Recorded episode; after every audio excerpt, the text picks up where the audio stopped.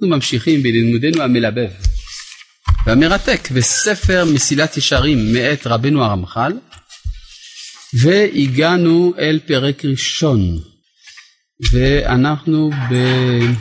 ואם תעמיק עוד בעניין. כן, בהתחלה ראינו אה, שהקדוש ברוך הוא שם את האדם במאבק, כן? מספר שורות לפני כן אמר לנו רמח"ל והנה שמו הקדוש ברוך הוא לאדם במקום שרבים בו המרחיקים אותו ממנו יתברך והם הם התאוות החומריות אשר אם יימשך אחריהן הנה הוא מתרחק והולך. מן הטוב האמיתי ונמצא שהוא מושם באמת בתוך המלחמה החזקה. כי כל ענייני העולם בין לטוב בין לרע הנה הם ניסיונות לאדם. העוני מצד אחד והעושר מצד אחד השלווה מצד אחד והייסורים מצד אחד עד שנמצאת המלחמה אליו פנים ואחור ואם יהיה לבן חי וינצח המלחמה מכל הצדדים הוא יהיה האדם השלם אשר יזכה להידבק בבורו ויצא מן הפרוזדור הזה וייכנס בטרקלין לאור באור החיים וכפי השיעור אשר כבש את יצרו ואת אהבותיו ונרחק מן המרחיקים אותו מהטוב ונשתדל להידבק בו כן ישיגהו וישמח בו. כן? קראתי שוב את הפסקה הקודמת. עכשיו מה הפסקה הזאת לימדה אותנו? היא בעצם מעודדת יחס של ניכור של חשדנות של האדם כלפי העולם. כלומר אם העולם הוא מקום הסכנה אני צריך להיות בערנות. כלומר אני עלול כל רגע ורגע ליפול. אני זקוק אם כן למשהו שיציל אותי או שעל כל פנים יגרום לי לנצח את האויבים שהם כל ענייני העולם הזה כולו. אז בתפיסה הזאת יש זרות בין האדם לבין העולם. בפסקה שאנחנו עכשיו מתחילים כתוב בדיוק ההפך. כן? זה דבר שצריך לשים לב אליו. כן? הוא אומר כך, אה, ואם תעמיק עוד בעניין, תראה, כי העולם נברא לשימוש האדם. אז לפי התפיסה הזאת, העולם הוא הבית של האדם, זה הזירה שלו, זה המקום שבו הוא אמור להצליח. כלומר, אפשר לומר אפילו מבחינה מסוימת שהעולם אה, הוא סימפטי לאדם, כי הרי הוא נברא לשימושו. אז יש פה סתירה בין המסר שעולה משני המשפטים שקראנו. המשפט הראשון שמדבר על המלחמה מציב את האדם במצב של זרות, המצב השני שהעולם משמש את האדם מדבר על העולם בתור, אה, בתור הייתי אומר, מקום סימפטי, מקום של הזדהות. בסדר? אז איך, איך ליישב את זה? יפה, תעמיק עוד בעניין. זאת אומרת, יש הבדל בין ההתחלה לבין הסוף. בתחילת הלימוד האדם נמצא במלחמה, בסוף הלימוד הוא במצב של השלמה. וזה ההבדל בין ספר מסילת ישרים, הייתי אומר אולי ב-25 הפרקים הראשונים שלו, לבין הפרק ה-26, שהוא גם הפרק האחרון, שבו יש מהפכה ביחס של האדם אל העולם, בעקבות התיקון של המידות שלו. זאת אומרת, זה דבר מאוד חשוב לדעת, שהעולם הזה הוא לא רע. הרב יהודה אשכנזי היה מלמד שיש דבר מאוד מעניין, מדוע אנשים שמחים בחופה? הייתם פעם בחופה? היית פעם בחופה, נכון? היית בחופה? היית בחופה. ראיתם שכולם שמחים? שמחים בחופה. והשאלה היא למה? כלומר יש שמחה מיוחדת לשל החופה. בגלל, מה? זה מצווה, אבל יש הרבה מצוות. כלומר, לא בכל המצוות אתה רואה את השמחה המיוחדת של החופה. בחופה קורה משהו מיוחד, והוא שזה הרגע, אולי היחיד, אבל הבולט במיוחד, שבו היצר הטוב והיצר הרע רוצים אותו הדבר. וזה הראייה שהעולם הזה הוא לא גיהינם. כי אם לא, העולם הוא גיהינם מתמיד, כל הזמן מלחמת היצר, אי אפשר ככה לצאת מזה. אבל כשיש השלמה בין היצר הטוב לבין היצר הרע, מתברר שכל העולם כולו הוא לשימושו של האדם, וזוהי מידת הקדושה שבסוף ספר מסיעת ישרים, שבו אנחנו יכולים, ולכן גם המצווה של החופה נקראת קידושין, שבו מתגלה הקדושה, במובן הזה שאין יותר מתחים בין האדם לבין עולמו, יש יישוב הדעת המוחלט. בסדר? זה מובן? טוב. אז זה מה שאומר כאן הרמח"ל, כשתעמיק עוד. מה? מכאן ראייה שעד שאתה לא מתחתן זה כן גיהנום? כן, ודאי, עד שאתה לא מתחתן זה גיהנום. כלומר, שהרווקות זה סוג של גלות. כלומר, זה לחיות בעולם בלי להיות בעולם. נכון, אכן כן. אה, ולכן כדאי גם אה, מאוד להתחתן. רצוי. כן. יש עוד. נקודה נוספת, שאותה הערה של העפה הראשונה ממשיכה להעיר על העפה האחרונה. לא הבנתי, מה אתה אומר? ההערה של החפה הראשונה, שהקדוש ברוך הוא בעצמו חיובי ועשה אותה, כן. אותה הערה ממשיכה להעיר אה יפה, זאת אומרת שהרי הקדוש ברוך הוא בעצמו עשה חופה לאדם הראשון. כן. זה ככה הסדר של העולם. כן. אז זה מה שהוא אומר כאן, אני עכשיו שוב חוזר לדברי הרמח"ל, ואם תעמיק עוד בעניין תראה כי העולם נברא לשימוש האדם, אמנם, הנה הוא עומד בשיקול גדול. כי אם האדם נמשך אחר העולם ומתרחק מבוראו, הנה הוא מתקלקל ומקלקל העולם עמו. ואם הוא שולט בעצמו ונדבק בבוראו ומשתמש מן העולם רק להיות לו לסיוע לעבודת בוראו, הוא מתעלה והעולם עצמו מתעלה עמו. כלומר המג... המשימה איננה תיקון עצמו, אלא תיקון עצמו והעולם כולו כאחד. יש ביטוי כזה אצל חז"ל, יחיד שעשה תשובה, מוחלין לו ולעולם כולו. אז זה שמוחלים לו, נגיד שהבנו, זה עדיין קשה, כן? איך יכול להיות שאדם שעשה תשובה, מוחלין לו? אבל כתוב בחז"ל, מוחלים התורה אומרת שמוחלים לו. מה זה ולעולם כולו? שהרי הוא לא יכול לחיות בלי כל העולם כולו. כיוון שמוחלים לו, מוכרחים למחול לעולם כולו, כיוון שמוחלים לו. יש הכרח כזה. אז אה, אה, זה מה שאומר כאן, ואם הוא, אה, כן, אז הוא מתעלה והעולם עצמו מתעלה עמו. זאת יחידה אורגנית קוראים לזה. כן? יש, גם ברמב"ם זה נמצא, אבל עוד יותר מובלט אצל המקובלים, שהאדם והעולם הם יחידה אחת. כן? זה לא כל כך פשוט לחיות את זה, כי אני חי את עצמי בתור אני. אני רואה את העולם בתור אובייקט, בתור ישות סתמית. אבל יש אפשרות של תפיסה של עצמי בתור חלק ממערך כולל, ואני אפילו יכול לשמש כנשמה לעולם. כן, איך כתוב? ויהי האדם לנפש חיה. לכאורה מה זה לנפש חיה? הלמד הזאת היא לא ברורה. כן? ויהי האדם לנפש חיה. אם מדובר על נשמת החיים שבקרבו, אז היה צריך להגיד ויהי באדם לנפש חיה. או ותהי באדם, אם כבר נשמת חיים זה לשון נקבה. או שתאמר ויהי האדם נפש חיה. על ולהיות לנפש חיה זה מילוי של תפקיד ביחס לזולתו. כמו שלמשל אתה אומר והיית לנו לקצין והיית לראש לכל יושבי גלעד, אומרים ליפתח. אז ויהי האדם לנפש חיה, הוא נהיה נפש שמחיה אחרים. הוא הנפש החיה של כל העולם כולו. אז אפשר לומר, אם כן, העולם כולו כמין גוף אחד גדול, והאדם הוא הנשמה של אותו גוף. כן? זה מבואר היטב בספר נפש החיים לרבי חיים וולוז'ין, שמדגיש הרבה את הנקודה הזאת של האחריות של האדם על כללות העולם, בתור, כשאדם משמש בתור נשמה לעולם. בסדר? אז זה מה שגם פה רומז רמח"ל, אם אתה מתקן את עצמך כראוי, גם הממד הזה מתגלה לך, שאתה בעצם מעלה את עצמך ואת העולם כולו יחד עמך. וממילא גם הקלקול הוא בכיוון השני גם כן. מובן? ברוך אתה אדוני, כי הנה, עכשיו בואו נראה, הוא מביא כאן אה, גם מקורות, גם רעיונות. כי הנה, עילוי גדול הוא לבריות כולם, בהיותם משמשי האדם השלם המקודש בקדושתו יתברך. אז יוצא לפי זה שכשהקדוש ברוך הוא רואה את הרב קוק, הוא אומר, אה, כדאי היה לעשות את המפץ הגדול. כי זה הגיע לתוצאה חיובית מאוד. אבל כשהוא רואה את, טוב, אני לא אגיד את השם, יש כל מיני, כל אחד יכניס לתוך המשבצת מי שהוא רוצה. אז הוא אומר, וואי, לא היה חבל? כל המיליארדי שנים האלה בשביל בסוף להגיע, ויצא העגל הזה.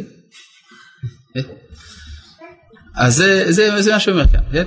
הכל מתעלה. כי הנה עילוי גדול הוא לבריות כולם, בהיותם משמשי האדם השלם, המקודש בקדושתו יתברך. שימו לב שפה הוא משתמש בביטוי קדושה, שזה מורה על המצב של פרק 26 של ספר מסיעת ישרים, בביאור מידת הקדושה. והוא כעניין, לכן אני אומר, כשאנשים אומרים בהקדמה של מסיעת ישרים, כתוב שהעולם הזה לא שווה כלום, אז זה תלוי איזה חלק של ההקדמה הראשונה. החלק הקודם שקראנו אותו עד שבוע שעבר מראה את זה, אבל החלק שאנחנו קוראים עכשיו מראה את ההפך. והוא כעניין מה שאמרו חכמינו זיכרונם לברכה, בעניין האור שגנזו הקדוש ברוך הוא לצדיקים, וזה לשונם. כיוון שראה הקדוש ברוך הוא אור שגנזו לצדיקים, שמח, שנאמר, אור צדיקים ישמח. כלומר, האור שהקדוש ברוך הוא גנז, הוא שמח.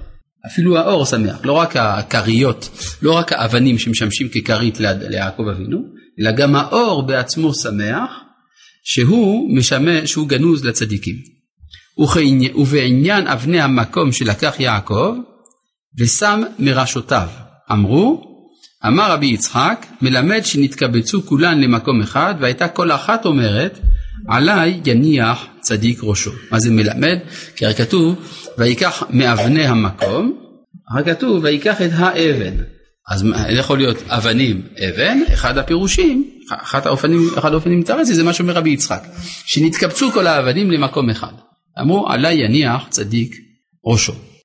והנה, על העיקר הזה, אגב, שם ככה, אפשר להניח ראש על אבן? לא כך... מה? לא, לא. זה, אז מה פתאום הוא הניח את ראשו? הרי כולם התקבצו לאחת גדולה. כן, בכל מקרה, אבל לשים את ה... לך תנסה לישון על אבן, זה לא... לא בדיוק זה. ישנו על אבנים, ישנו על אבנים, השלג, המקור כן, אבל זה לא הכי נוח, מה פתאום הוא הלך לישון על אבן? זה לא נוח, זה אמת. לא, אז אני אגיד לכם, אני מנסה קצת להיות פשטני כאן. בפשטות הוא הניח את התיק שלו על האבן, זה הכל. זה פשוט מאוד, ואז הוא שם את הראש על התיק שהייתה, שהיה על האבן, פשוט מאוד. אפשרות אחת. חוץ מזה שהפשט של מראשותיו, זה הכוונה מסביב לראש שלו. כלומר, כדי להגן על עצמו, הוא שם אבנים. זה הכוונה. אמ, והנה, על העיקר הזה, מה? כן. מה העילוי? העולם או בואו נראה עוד פעם. הנה עילוי גדול זה לבריות. מה? זה עילוי גדול לבריות כולם בהיותם משמשי האדם השלם. מה זה? זה עילוי גדול, מה? שהם משמשים. זה, שה... זה את היותם. היותם משמשי האדם השלם זה עילוי גדול להם. האדם עצמו משמש את האדם השלם? לא, לא, לא, לא. איפה ראית שהאדם משמש את האדם השלם? הבריות. הבריות. רגע, הוא שאל אותי. הבריות. מה זה הבריות? מה זה הבריות? לא. בריות זה הגזר, התפוזים, החתולים, החצץ. זה בסדר? זה הבריות, כל מה שיש בעולם. זהו. האור. זה עילוי גדול? לא, לבריות. אז רגע, אני מסביר לך. יש פה מבנה משפטי שבו הנושא כתוב אחרי הנשוא. כן? כלומר, זה כאילו שכתוב ככה, היות הבריות משמשי האדם השלם, הוא עילוי גדול להם. בסדר? זה, זה, ככה זה המשפט בנוי. אז יש פה הבריות ויש האדם. הבריות זה הגזר והתפוחי אדמה. זה רק לדוגמה, כן? אפשר גם להגיד בטטות, אבל אה, אני לא רוצה דווקא להיתפס בדוגמה ספציפית, או האורז, כן? אבל אה, הבריות כולם, כל החפצים האלה, כל מה שיש במציאות, זה מתעלה מאוד כשהוא משמש לאדם השלם. אוקיי? עכשיו כאן הוא הביא שתי דוגמאות, האור והאבנים. זה גם מעניין, הוא הביא כאן שני קצוות, האור שהוא היותר מופשט בנבראים, האבן שזה היותר מגושם בנבראים. כולם משמשים את האדם השלם. אה, והנה על העיקר הזה העירונו זיכרונם, אז בעצם מה הוא רוצה לומר כאן? שיש אחריות. כן? לא רק שהאדם צריך למלט את עצמו, הוא צריך להציל את הכל, למלט את הכל.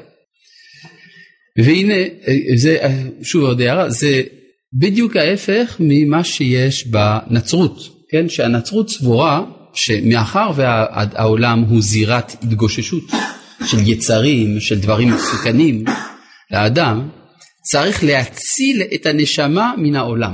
ואז יוצא שהמשימה המוסרית של הנוצרי זה אך ורק הנשמה. ואילו היהדות מדברת על עילוי כל המציאות כולה.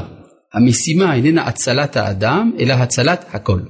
הרב קוק מדבר על זה הרבה באורות בחלק הנקרא ישראל ותחייתו, בפסקאות הראשונות, באזור שם פסקה ד' ה' ו', משהו כזה, שם הוא מרחיב על זה, שזה המושג של אה, תחיית המתים, שלכל יש שייכות, אה, שיש שייכות. והנה, על העיקר הזה העירונו זיכרונם לברכה במדרש קהלת, שאמרו, זה לשונם, ראה את מעשה האלוהים וגומר. זה פסוק בקהלת. בשעה שברא הקדוש ברוך הוא את האדם הראשון, נטלו, והחזירו, כלומר עשה לו סיבוב, על כל, על כל אילני גן עדן, ואמר לו, ראה מעשיי, כמה נעים ומשובחים הן, וכל מה שבראתי, בשבילך בראתי. תן דעתך שלא תקלקל ותחריב את עולמי. זה אם כן היסוד של השקפת העולם של הירוקים, כן, מפלגות הירוקים, הן טוענות, אני מדבר לא המפלגות הפוליטיות, כן, המפלגות הפוליטיות זה כבר תחום הרבה יותר צר, אבל אני מדבר באידיאולוגיה המקורית של, ה, של התפיסה של הירוקים, הם אומרים שבעצם כדור הארץ הוא יחידה חיה אחת. ולכן, טוב, הם, הם הולכים בכיוון קיצוני, הם אומרים שקיומו של האדם איננו כל כך חשוב, כי מה שחשוב זה העולם. ואם בשביל שהעולם ימשיך את חייו בכיף, צריך שהמין האנושי ייכחד, שייכחד. כן? ככה הם תופסים.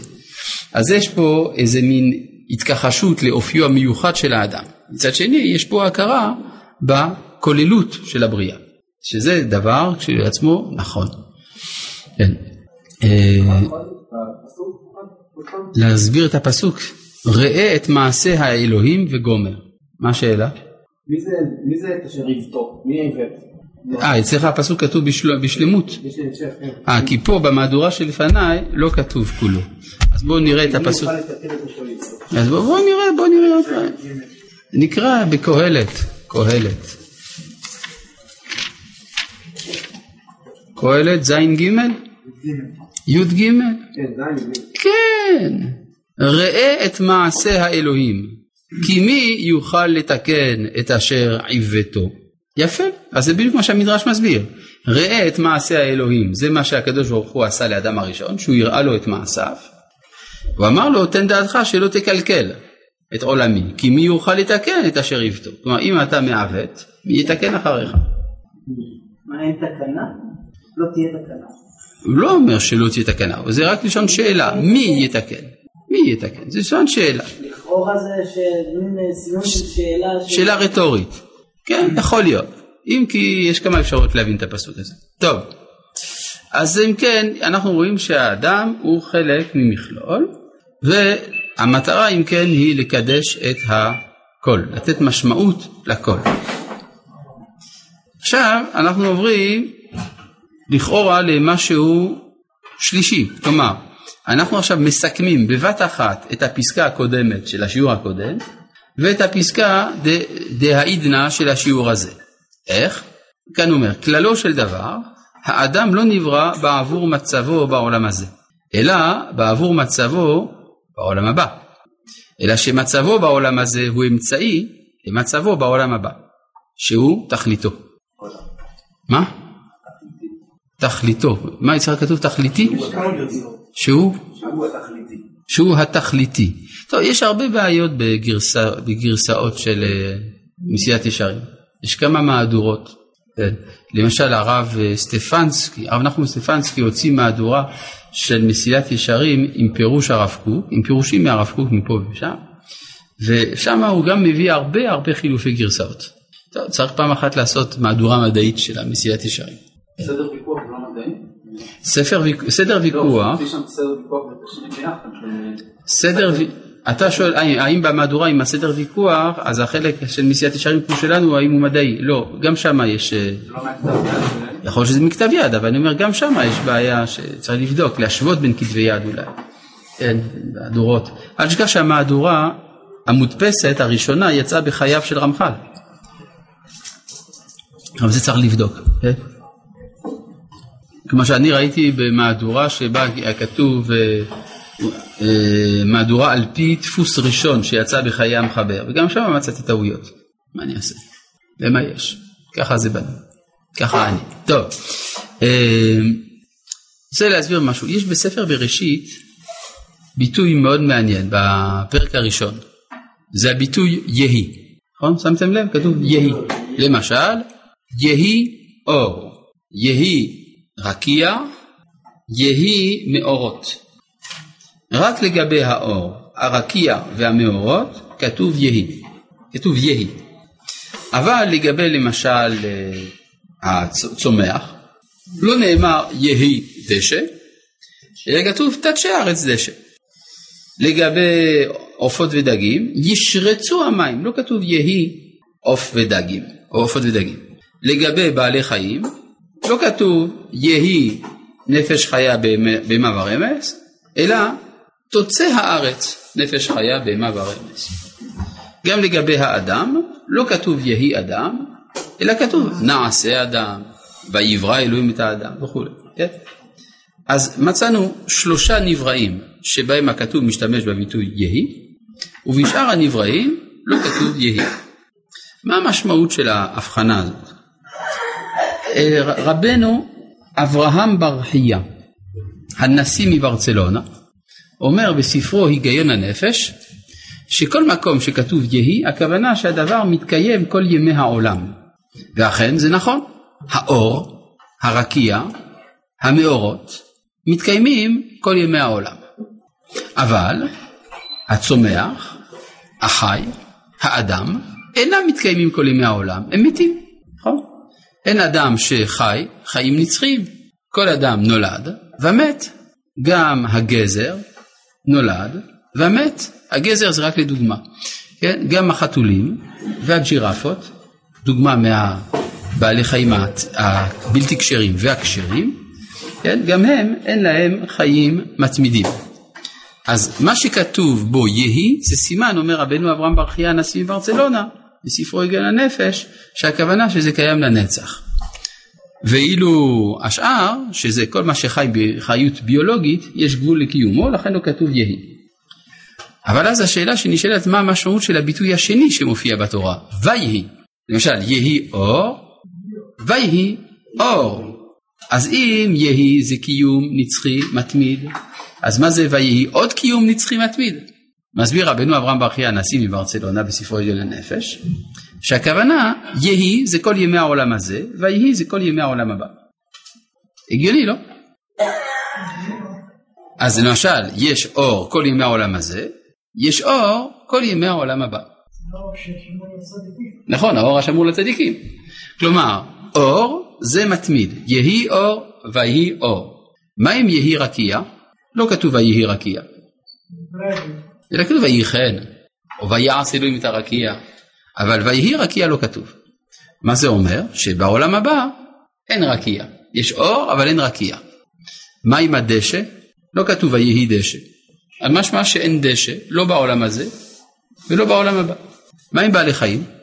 ישרצו המים נפש חיה, ותוצא הארץ. כן? לא כתוב ויהי לגבי בעלי חיים. אז בעצם יש לנו רק נברא אחד שכתוב גם עולם הזה וגם עולם הבא זה האור, לא, יש עוד אחד. לגבי האדם נאמר ויהי האדם לנפש חיה. זאת אומרת שבעולם הבא יש בעצם רק שניים, האור והאדם. זה מה שיש. אבל זה אומר דבר מעניין, שלא כתוב לגבי האדם בעולם הזה יהי, אלא כתוב בו רק ויהי. אז זה בדיוק מה שאומר כאן הרמח"ל, כללו של דבר, האדם לא נברא בעבור מצבו בעולם הזה, אלא בעבור מצבו בעולם הבא. כן, בבקשה. מה זה? ויהי חן זה משהו אחר. ויהי חן הכוונה שזה לא הצליח. כמה כתוב ויהי חן, כן זה הכוונה כמו, בערך. הוא כלל גדול נקוט בידינו, כמו זה לא זה. כמו זה לא נחשב. בסדר? אני אומר לך, תשמע, זה כמו קפה טורקי. כן? תשמע, זה האבקה הזאת, זה כמו קפה טורקי. בסדר, תודה, לא רוצה. כן? אז ויהי חן, בערך. כן? אז צריך לב... טוב, אז מעורר שאלה תיאולוגית, איך יכול להיות שהקדוש ברוך הוא מצווה שמשהו יהיה וזה בסוף לא יוצא? אז זה נושא בפני עצמו, זה נלמד בספר בראשית בעזרת השם יתברך. טוב, כן. מה שהפך להיות פה של דבר, זה לא היחס לא, זה לא קשור ליחס, זה תיאור מצב. כלומר, האדם לא נברא בעבור מצבו בעולם הזה, אלא בעבור מצבו בעולם הבא. כלומר, איך שאני היום זה לא מה שאני עתיד להיות. איך שאני היום זה צריך תיקון, איך שאהיה זה נפלא. בסדר? אז מה שאומר כאן, האדם לא נברא בעבור מצבו בעולם הזה, אלא בעבור מצבו בעולם הבא. אלא שמצבו בעולם הזה הוא אמצעי למצבו בעולם הבא, שהוא תכליתו. על כן. כן. הרב הזכיר את העניין של ויהי, נכון? נכון. העולם הזה זה יהי, ויהי זה העולם הבא. נכון. אבל רק בשביל להיות אליהם. אז זה רק, אז איך בעולם הזה יש גם דשא, יש גם נקודות? אין בעולם הזה דשא, נצחי, לא קיים. אין לך צמח אחד שמחזיק כל ימי עולם. אפילו עצי הסקוויה שמחזיקים אלפי שנים, יש גבול לקיומם. זה מרשים עצי סקוויה, אבל גם זה יש גבול. יש אפילו מראים תמונה שיש רכב שעובר מתחת לשורשים של עץ הסקוויה. בבקשה. את זה בגן הבוטני. יש? כן, כן. יש שם סקוויה? כן, כן. וואו, נפלא. אפילו מכונה יכולת לחזות המושבים אבל לעבוד. כן, יפה מאוד, יפה, לא ידעתי. אף פעם לא הייתי בגן הבוטני, אתה רואה איזה, איזה, איזה בכת- מכתש בהשכלה? משהו. טוב. תודה רבה, הוספת לי הרבה. טוב, על כן תמצא מאמרי חכמינו זיכרונם לברכה, רבים, כולם בסגנון אחד, מדמים העולם הזה למקום וזמן ההכנה, והעולם הבא למקום המנוחה, ואכילת המוכן כבר, והוא מה שאמרו, העולם הזה דומה לפרוזדור, כמו שאמרו ז"ל, היום לעשותה ומחר לקבל שכרם, מי שטרח בערב שבת יאכל בשבת, העולם הזה דומה ליבשה והעולם הבא לים, לים וכולי. וכאלה רבים על זה הדרך. ותראה באמת שכבר, עכשיו עד כאן זה היה מקור מדברי חז"ל. עכשיו הוא גם יביא דברים, ראיות מצד השכל. ותראה באמת, שכבר לא יוכל שום אדם בעל שכל להאמין שתכלית בריאת האדם הוא למצבו בעולם הזה, כי מה הם חיי האדם בעולם הזה, או מי הוא ששמח ושלב ממש בעולם הזה? ימי שנותינו בהם שבעים שנה ואם בגבורות שמונים שנה ורובם עמל ואוון, בכמה מיני צער וחולאים ומכאובים וטרדות ואחר כל זה המוות. כלומר העולם הזה זה לא משהו. זה, הכוונה. נכון, יש הנאות פה ושם, אבל בגדול זה מתסכל, זה מאכזב. כן?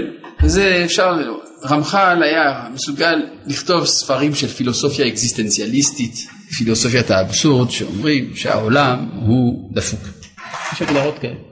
זה- אצל סארטר, קאמי, היידגר וכדומה, שהם אומרים שהעולם הוא רע.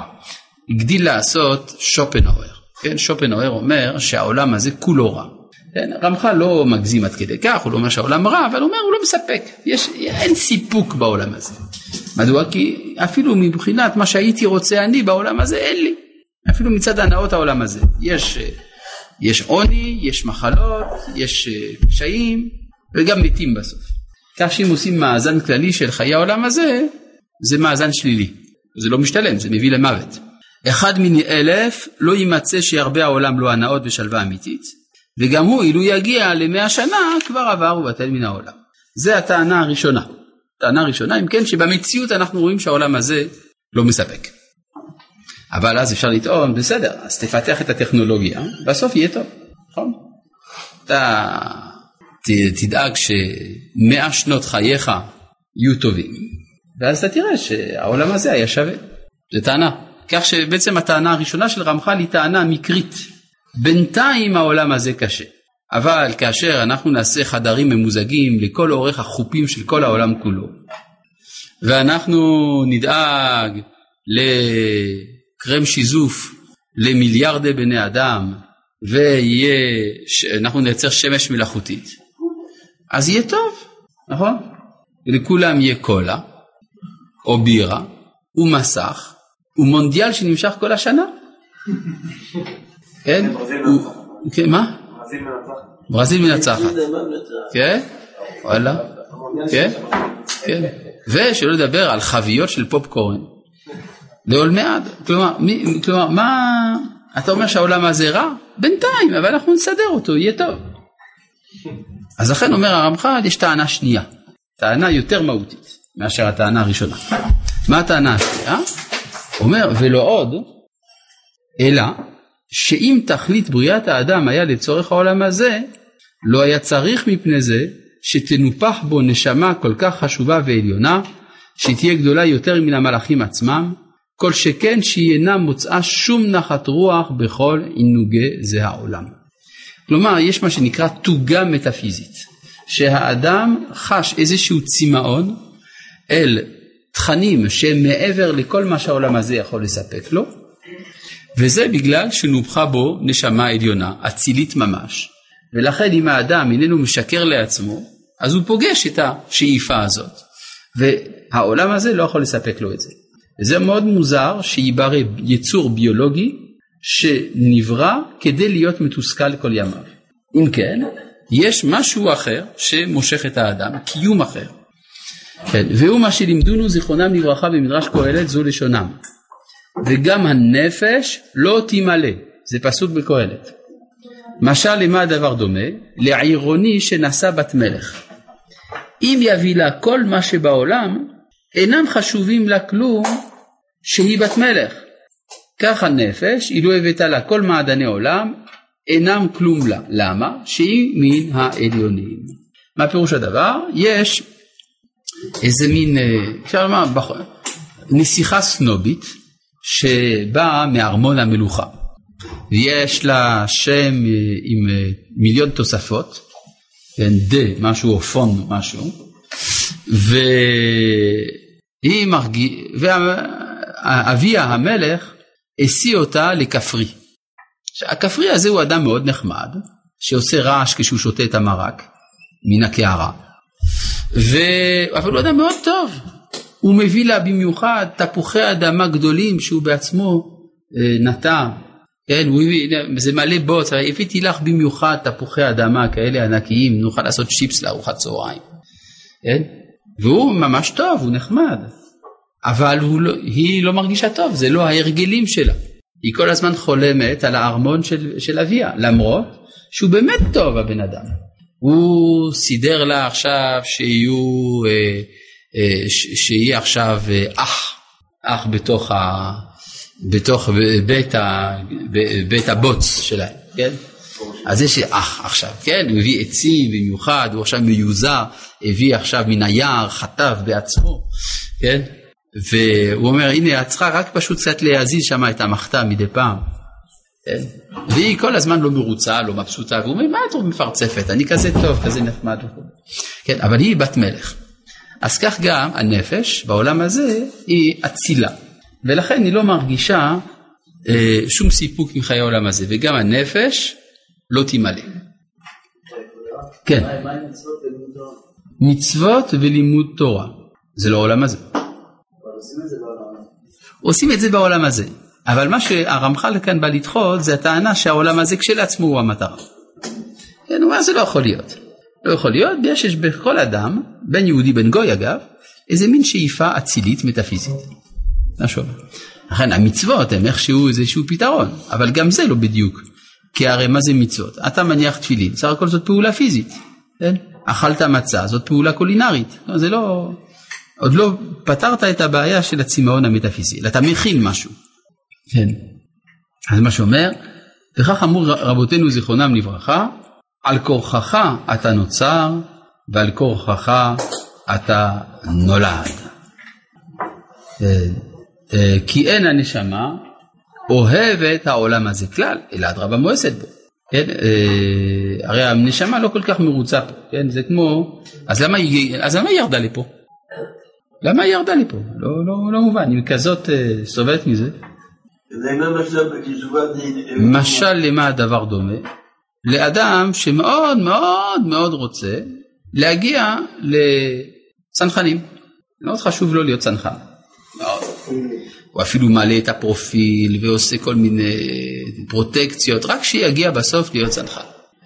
והוא כבר שנים בתיכון היה אוסף חוברות על צנחנים ויש לו פוסטר בחדר עם מצנח וכולי, כל הזמן מדבר רק על זה. ובסוף הוא התקבל, איזה יופי, טוב, עושה טירונות, עושה זה, פה שם קורס צנחן, מגיע הזמן לקפוץ. לא רוצה, נכון? אז מה עושים? דוחפים אותו, נכון? דוחפים אותו. על כורחך. על כורחך אז אתה רצית להגיע למצב של הכוכב, אבל המפגש, הטבע של האדם מתנגד לקפוץ. וזה טבעי, כי הקדוש ברוך הוא ברא את האדם, שהוא איננו סתם קופץ לאוויר. אז כשהוא מגיע למצב הזה, הפחד הוא פחד טבעי. אותו דבר, הנשמה יש לה משימה, היא יורדת לעולם הזה, היא רוצה לרדת לעולם הזה. אבל כשמגיע הזמן לרדת היא לא רוצה, כי זה מנוגד לאופי הפנימי שלה. אבל בראשית הרשיות ברור שהיא הייתה מעוניינת, הרי שאלו אותה אם היא רוצה להגיע לכאן, נכון? שאלו אותה, כתוב מפורש. כל מעשי בראשית, כך מובא במסכת ראש השנה, כל מעשי בראשית לדעתן נבראו. מה זה לדעתן נבראו? אומר רש"י, שאלם אם רוצים להיברא. ואמרו הן. כך שהנשמה היא הייתה מעוניינת להגיע לכאן, אבל ברגע של היצירה וברגע של הלידה יש איזה קושי, צריך דחיפה. כי האופי של העולם הזה מנוגד לאופי של העולם הבא. אז מה שאומר כאן, אם כן, ודאי לא היה בורא, הבורא יתברך בריאה, לתכלית שהוא נגד חוקה ונמאס ממנה, אלא בראייתו של האדם למצבו בעולם הבא היא, ועל כן ניתנה בו נשמה זאת, כי לה, כלומר בעבורה, ראוי לעבוד, ובה יוכל האדם לקבל השכר במקומו וזמנו, שלא יהיה דבר נמאס את נשמתו בעולם הזה, אלא אדרבה, נאהב ונחמד ממנה, וזה פשוט. כך שאם כן ראינו שתי הוכחות של הרמח"ל לזה שהעולם הזה איננו יכול להיות המטרה. הוכחה אחת מן המציאות, שאנחנו רואים שהעולם הזה איננו מספק את הסחורה שהוא היה אמור לספק.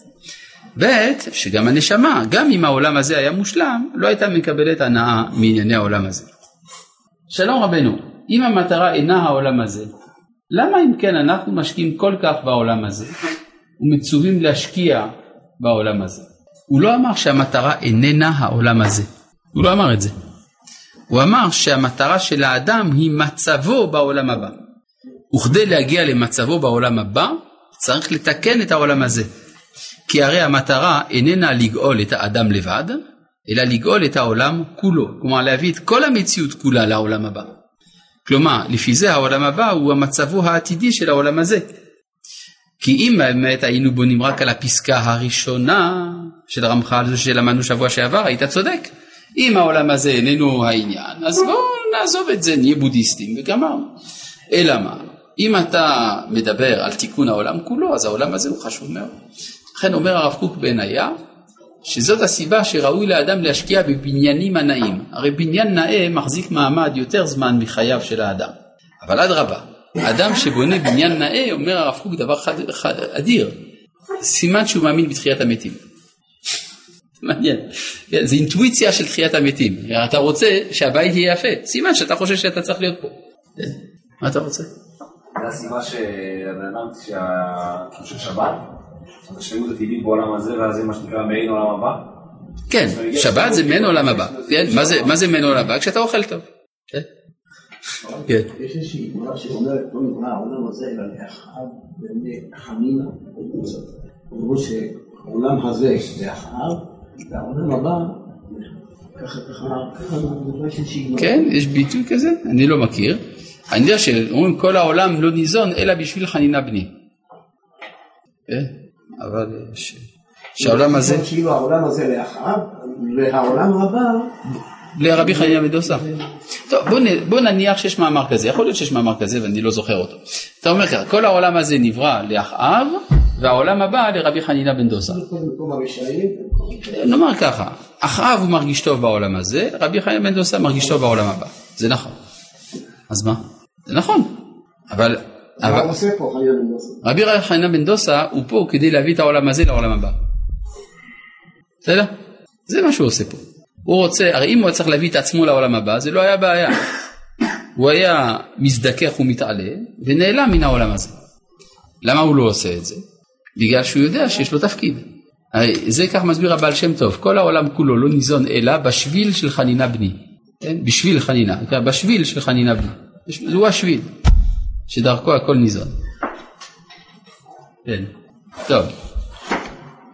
אה, יש במסכת ברכות, פרק רביעי אני חושב, כשחלה רבי אליעזר, נכנסו תלמידיו אצלו, אמרו לו, רבנו, למדנו אורחות חיים, כדי שנזכה לחיי העולם הבא.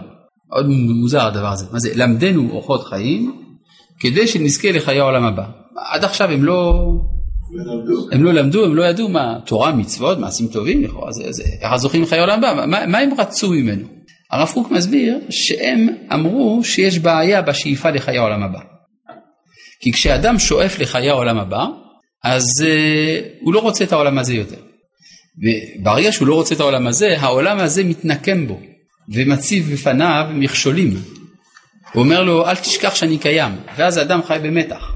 אז מה שהם ביקשו מרבי אליעזר, זה שהוא ילמד אותם אורחות חיים, הכוונה חיי העולם הזה, כדי שיזכו לחיי העולם הבא, כלומר, הם ביקשו ממנו הדרכות שיגרמו אצלם לאיזון בין שתי השאיפות.